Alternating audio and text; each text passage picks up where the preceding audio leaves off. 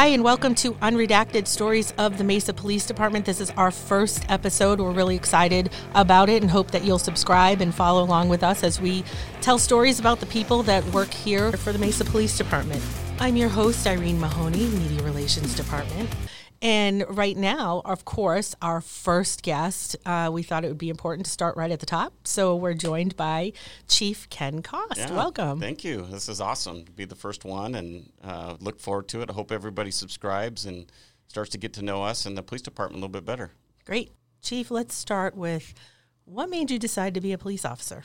What I really wanted to do was um, coach high school sports probably football, my favorite sport to coach, but I played football, baseball, basketball, so I could do any one of them.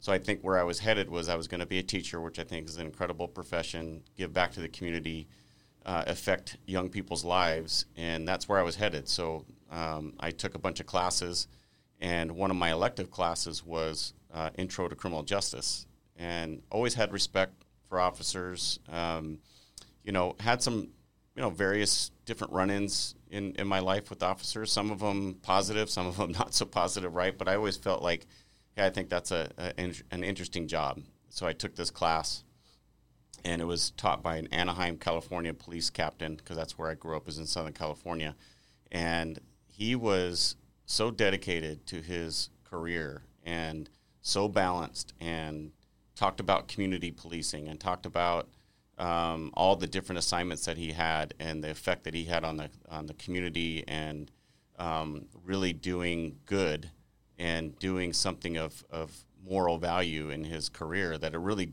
drew me in. Um, the more and more I took that class, the more I was very interested in like, okay, what's this all about? And that's where it all started. And he actually hooked me up with my first ride along in the Anaheim area in California. And it was so boring. It was a, a 12 hour shift that was just as boring as you could be. And I loved it because we went on different calls and we were able to talk to so many different people from the community. And there was no arrest, no high speed chase that night.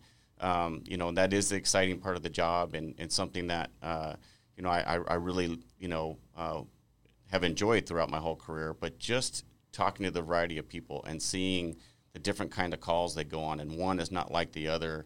And then the camaraderie they had uh, within their station and before work and after work, and watching them and observing them, and um, growing up an athlete and being part of teams, and then watching my parents who came from humble beginnings and really pushed on us community engagement. Um, they were volunteers in the community. We were all, out in the community all the time. So I thought, man, this is the best of every world um, camaraderie, work in the community, um, uh, get bad guys off the street that are preying on the community. I just thought, hey, this is the career for me for sure. I and, and I just never looked back after that. I changed my major and I was off and running. So, what brought you to Arizona? My first, a lot of people don't know this, but my first police job was in California. So I went to the Golden West Police Academy out there in Huntington Beach, and at the time, which is ironic because I'll talk about this later, policing was really hard to get into. Um, one of my first tests with, was with Long Beach Police Department, and it was in their Long Beach arena, and there were 4,000 people testing that day. Oh, wow. For 13 spots. Oh, wow. So, really, really tough to get into. And so, at the time, you needed to either be a reserve and put yourself through the academy, pay your own way. Um, and how ironic to what I'll talk about later. Um, so, keep this you know, bookmark this. Yeah. Um, but uh, the state of California was hiring for sworn investigators um, on an agency called Alcoholic Beverage Control. So it's like liquor license control out here in Arizona. It's fully sworn. You would get your foot in the door. They sent you through the academy. So I did. They sent me through Golden West Academy. I got my certification, and I worked in East Los Angeles for about uh, a year and a half. Um, and that was my first experience. And you know, you did a lot of different things. You did undercover in bars, you did undercover in liquor stores, you you know, did everything from drug investigations, even more than just trying to catch kids buying booze or right. drinking. It was uh, any crimes in and around licensed establishments, and it was really good experience for me. And you know, I, I knew I picked the right profession, but again, I wanted to get into a municipal police department. I wanted to go to all the different you know, remember my first ride along and then the subsequent ride alongs I had after yeah. that. I rode along with LAPD, which was awesome.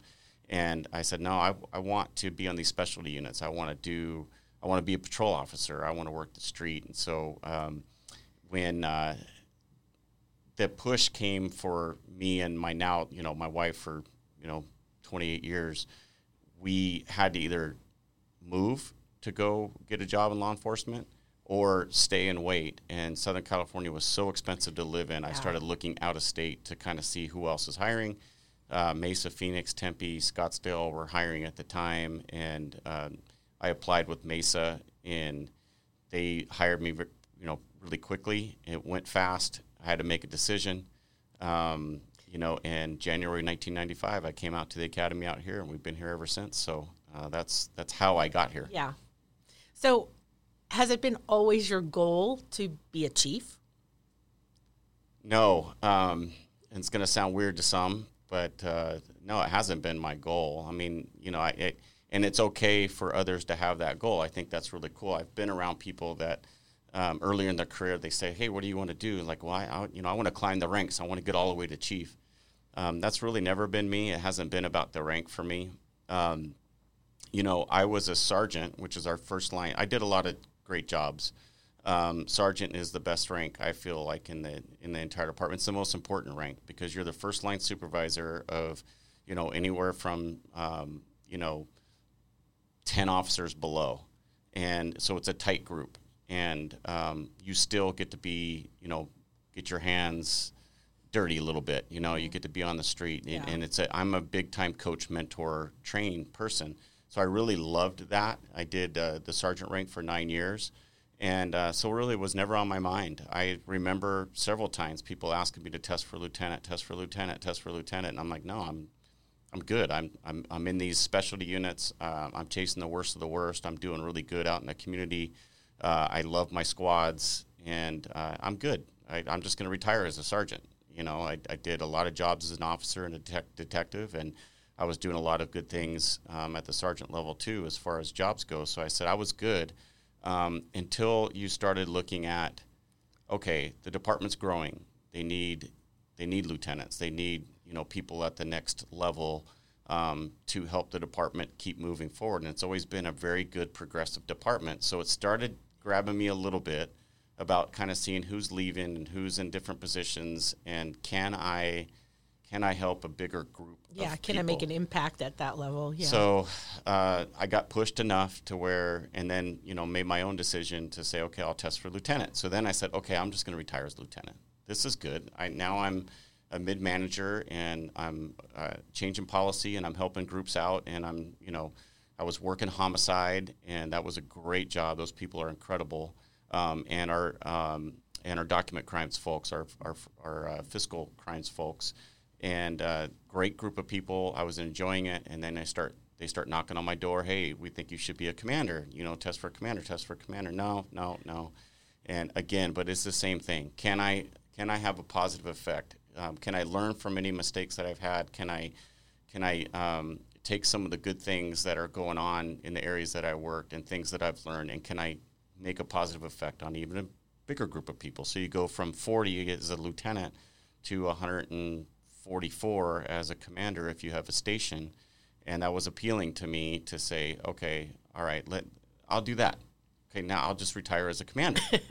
and so then the same thing happened. You know, three years as a commander, the shoulder tap comes. You know, we think you should be an assistant chief, and they they really got me because it'd be assistant chief over patrol. And for my patrol officers out there, you know that I am a patrol person for life. I think that is the most respectable job that we have. You are everything in patrol. You're a detective, you're a counselor, you're a traffic expert. I mean, you're everything. And so it was really appealing for me to have that bureau of 512 people. Um, and I said, okay, I'll, I'll do it. I'll step up. And then 100% talking at home, I am done. Assistant chief, this is it. I'm going to do 30 years on this job and I'm going to walk away. And what a, what a cool career. I've been very blessed and I'll do that. And then there was a crossroad in our department where leadership was definitely, um, you know, needed. Lacking. And yeah, and it was needed. And there was a lot of folks that at that time were saying, okay, now there's there's a void. Um, you have all the schooling, you have all the classes, you, you have, you know, any, anything a chief would need on a resume I had, um, just by being fortunate enough to attend various trainings and go back to school and, and do all the things I needed to do. And uh, they said, "Hey, will you do the interim chief while we decide what we're going to do for the next chief?" And I said, "Absolutely. I love the city. Yeah. I love the department. I love everything about policing. So I said, of course, I'll step up and I'll do that. And then I think it was, you know, four months later, he said, okay, we want you to be the permanent. So that's how that all happened. It wasn't something that I have to have and you know, I would do anything and everything to get. It's just it was that kind of road that brought me up to this well, position. It, and it's pretty amazing that that road. I mean, the bulk of it is here in Mesa. I mean, you've held like every kind of position all the way up to chief. That's got to have a little bit of advantage too, just kind of knowing everything and how it works you know, and, and how everything moves and, and relationships, right? You've, you've already kind of established relationships right. as you've kind of worked your way up. Yeah, for sure. If you don't have those relationships and you don't have them built and uh, you don't go through bumps in the road and, you know, go through adversity with people and they see exactly who you are and you see who they are. And it really helps as you grow up in the organization. And, you know, I've always been – I've always been a, an anti-status quo person, you know, I, I, and that's what I've really loved about this agency is they're progressive. They're always looking to try to get better, always looking to try to tweak things. Um, we can't be perfect in an agency of 1,400 people, but I've never seen this organization kind of take a step back and say, no, we're good. We're not going to change a thing. And, you know, um, it's all those folks that are like-minded that have risen to diff- various ranks and leadership positions all the way down to our field training officers and our senior officers everybody understands that in this organization. So growing up in that culture and understanding our people is has been very very um, advantageous you know as you kind of climb through the ranks because like people know you. And let's face it people in general but especially officers and people who work in the police department they see right through you if you're not genuine yeah. What What would you say your biggest challenge is being chief? Um, you know, I think that probably the biggest challenge is um, definitely how big we are. Like we're a large organization, so to be able to um, to get a team together um, has been very very fortunate for us. We have a good group of command staff, good group of executive staff. We have people who aren't siloed up and trying to you know outdo each other type of thing. And I think for me, going from assistant chief to chief has been really finding the ability to um, definitely delegate and understand that everybody's got different lanes. And I've always given people that have worked around me the autonomy to do their job, get them the resources, and get the heck out of the way. And I think for me, it's been you know just an adjustment on this is a different role now. Um, my role is it's it's broader, it's bigger, it, it's it's the whole city. It is there's there's politics involved, and not in a negative way. Uh, we have extremely um, supportive politicians in the city of Mesa. Our council is incredible. Our city management is incredible. The other city department directors are are, are great. so I think um, you know the new challenge is to make sure that I'm creating relationships, genuine relationships with all those other stakeholders. Not that I didn't have them before, but it's at a different level now. And I think that's that's always it. And all the other chiefs in the valley, and your federal partners, and your state partners, and um, I mean, you name it. And I think that you know the challenge is just to constantly make sure that we are talking to each other and that we're sharing our challenges and that we're keeping those relationships alive. So you're one phone call away from you know, talking to somebody in the community when there could be an issue. Um, and I really think that's where trust and legitimacy comes from is, you know, that genuine relationship that you have with everybody. And so I think that's always a challenge, but it's a challenge that I embrace. I like it. So how would you, how would you say policing has changed over the years since you since you became an officer?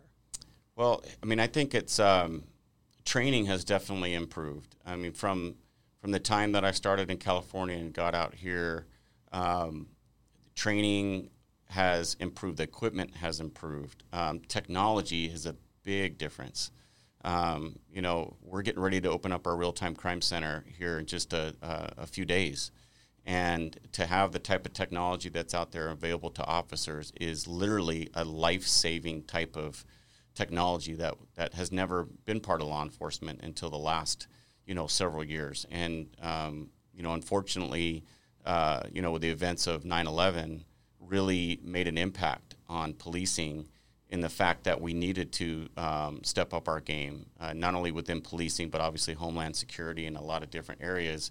And it really refocused everybody to, to think outside of the box, to get creative, to figure out ways to um, better use technology. And so I say technology is a big game changer along with our training because the training has evolved. And I, I really feel like um, we have a long way to go with training, even nationally, right? Like there's 18,000 police departments with 850,000 officers. Yeah. Um, so standardized training, I think, is going to be critical um, to solve a lot of the issues that, that we've seen over the last uh, uh, few years, but obviously historically.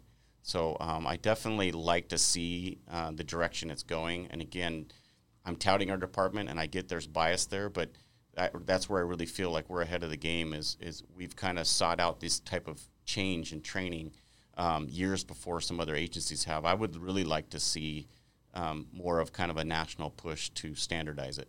Speaking of training, I mean, we have a pretty robust um, progressive training department, right? I mean, I we've obviously followed some recruits, 24 weeks, high intensity. I mean, you're getting these guys ready. What what do you look for in a recruit? Because we're hiring, we're hiring, we're looking for officers, right?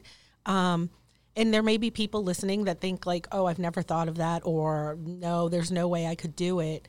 Um, and and they're maybe not thinking about what the job actually is and what we're looking for. Yeah, I, I think especially because TV, movies, social media, they all kind of paint a picture. So I think people think, yeah, I, I know what this job's all about, and no, I'm not really that interested.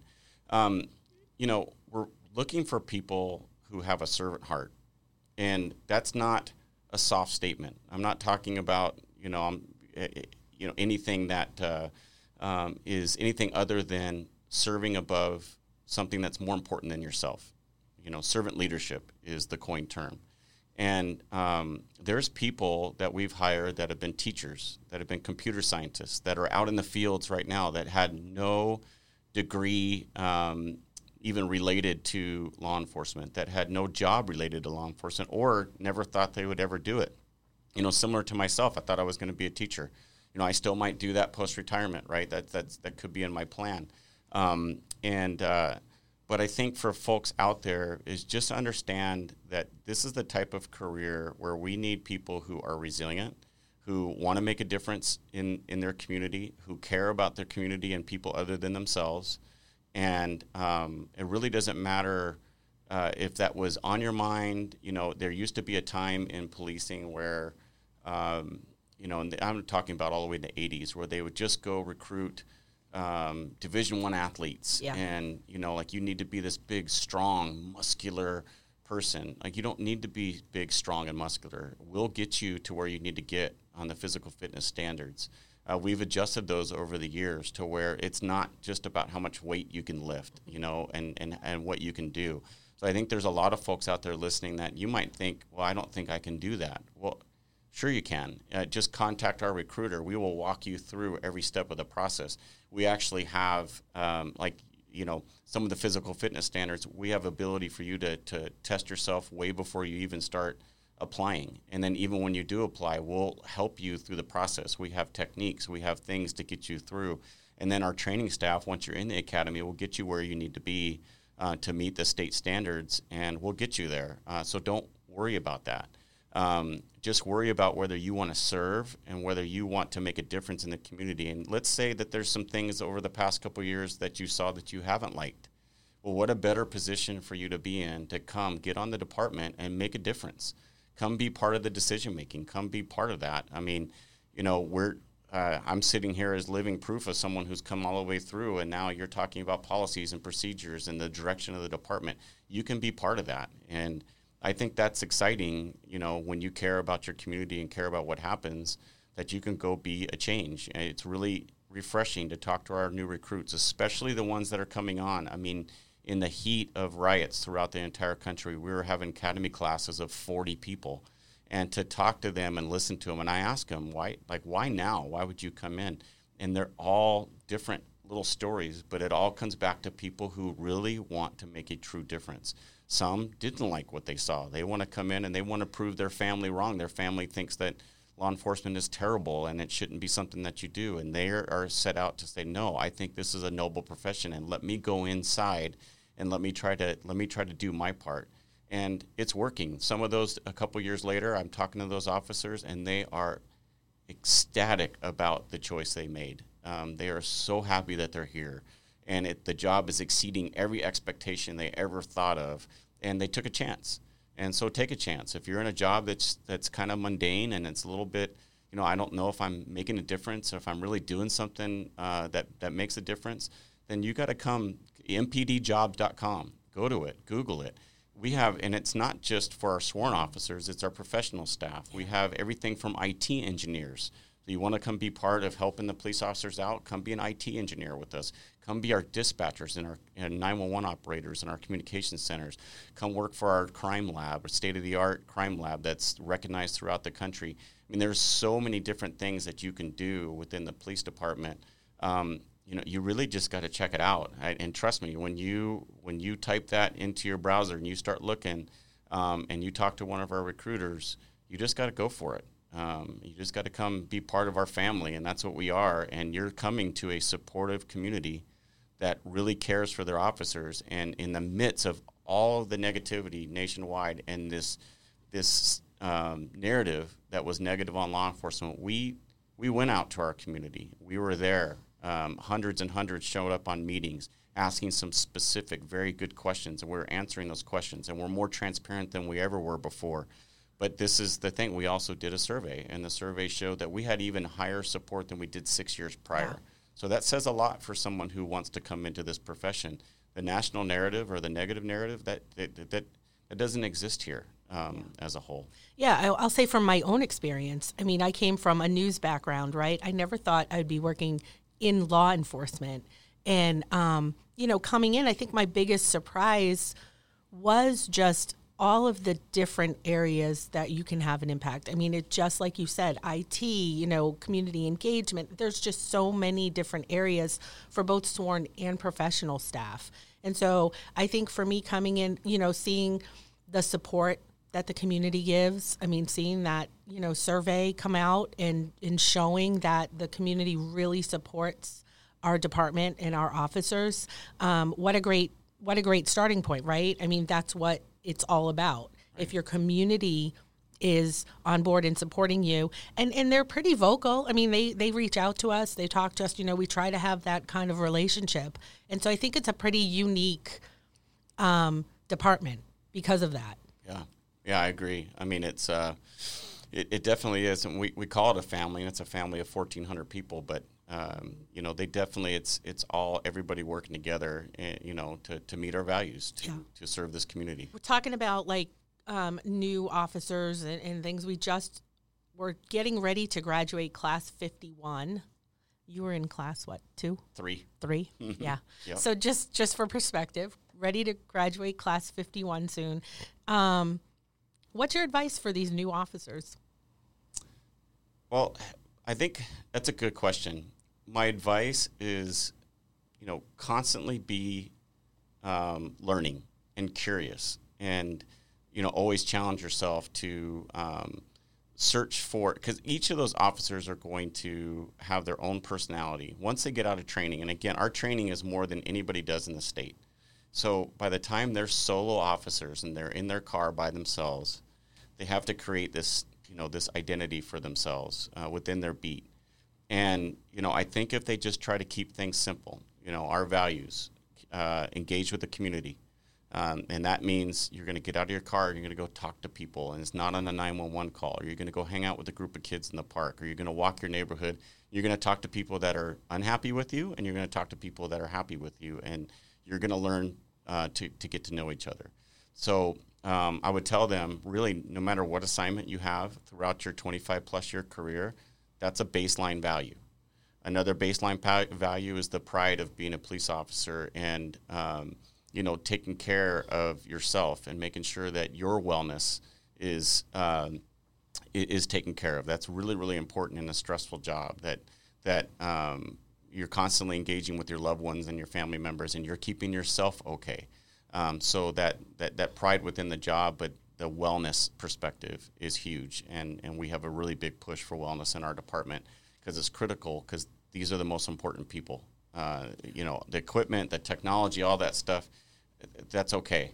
It's the people that matter. So take care of yourself, and you know, and then the final is, uh, you know, we professionally fight crime, and that's a big part of what we do. This is one of the safest communities in this country, um, our size. In yeah. fact, we're only behind Virginia Beach. That's it. And um, so that that didn't happen by accident. That happened because of our training and our investigative ability and the fact that we go represent the victims in the city of Mesa, and we do it with purpose. And um, no matter what they do, what call they go on, that their their customer service is at such a high level that that customer um, and they're not customers, obviously, the citizens right. really feel like hey, the police department's working with me to try to solve this issue. And even if we hit a roadblock, they keep trying and they keep trying until maybe it gets to the end and we're successful or we're not successful. But I want our officers to make sure that they're always looking for a way to be successful on behalf of that victim and our citizens. And I think really, if you took that and you take it even out of patrol, and you take it to another rank, you take it to another area of the department, you're a professional staff, civilian member um, working in the lab or working in communications, you take that approach with everything you do, every email, every text message, every phone call. You have that ability. You're basically treating um, anybody you come in contact with as if you would your own family member, and I think that's that's really really important because um, you know people might just have one contact with the police officer. So I think I, I would sit down with them. It's conversations that we've had before, but that would be my biggest advice is find your own niche, but then just keep it simple. It's those core values. If you keep those core values, it's going to carry you throughout your department. So speaking of one of those core values of wellness, I mean, you your job is pretty demanding. How do you balance your work and home life? Um, it, it's very very intentional. Like you have to be, and it's been every rank. You asked before, like, hey, what about chief? And that, like, really, regardless of any rank, um, I've families first, period. And I, I I tell people that all the time. You get one shot at your family. Don't lose that shot. Uh, you know, you uh, you have to make sure that you're you know making events and whether it's a dance recital or something that you know your your sister wants you to be at to go support them. I mean, you, you have to go take care of your family. So you got to try to find that balance. It's tough with shift work. It's tough when times you're working 16 hour days. And some assignments I worked three days straight, but it's just a very intentional um, effort to do that. And uh, I've always done that. And then um, I think that that coincides with you know making sure that you take care of yourself right? I mean, yeah. like you have to you have to try to um, eat right. You have to try to exercise. And so I've always been into exercising. I credit my my dad for that. Um, the guy is, is, is an animal as far as you know exercising all the way into his 80s, right?